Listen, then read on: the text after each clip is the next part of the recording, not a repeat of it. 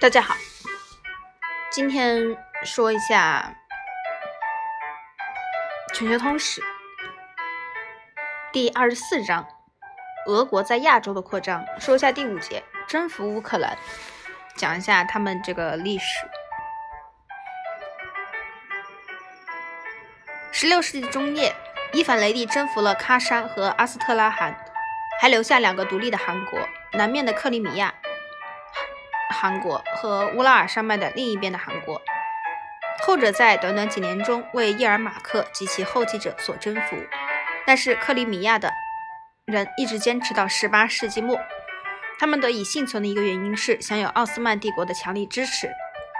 奥斯曼土耳其人被叶卡捷琳娜女皇打败，于一九一七九二年接受了雅西条约。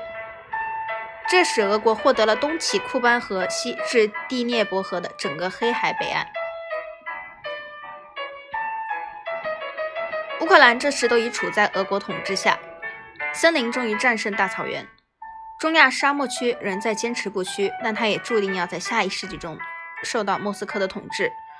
经过几个世纪的扩张后，东欧的小公国变成了世界上最大的国家，它拥有除原斯拉夫人以外的数十个少数民族。一九一七年以前，这个国家称为沙皇帝国。一九一七年后，布尔什维克革命以后，成为苏维埃社会主义共和国联盟，也就是苏联，一直持续到一九九一年。这一年，苏联解体，为独联体所取代。这数十个少数民族先被沙皇，然后被苏联统治了世纪，几个世纪，但他们仍保留自己的独特性，他们才能在苏联解体时建立起独立的国家。相比之下，组成美国的少数民族几乎和俄罗斯一样多，他们却并没有要求独立。这两个国家会有这种根本不同的情况呢？为什么？一个解释是，苏联是一个民族的马赛克，美国是民族的熔炉。苏联是马赛克，是说几个世纪以前，俄罗斯人开始征服他们的邻居，一直远征到太平洋，然后把他们组成一个帝国，就像将很多不同颜色的玻璃片拼在一起，组成一个马赛克一样。马赛克里的每一块玻璃片都保留了自己的颜色。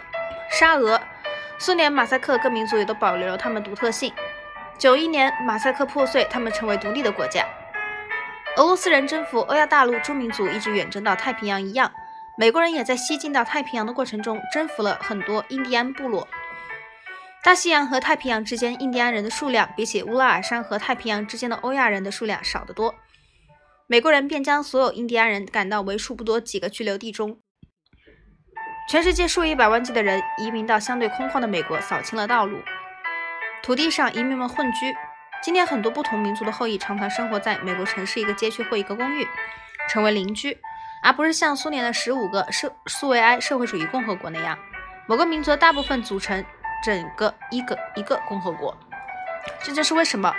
熔炉中的许多元素，墨西哥人、朝鲜人、华人、日耳曼人、美国黑人等没有要求从美国独立或自治；苏联中的亚美尼亚人、乌克兰人和各穆斯林种族集团却都要求独立的原因。苏联加盟共和国的民族构成所提供的统计数字表明，为什么苏联作为马赛克解体了，而美国则以熔炉的形式存续下来。下一节我们讲一下全球统一性的开始。啊，不过也可能讲一下别的。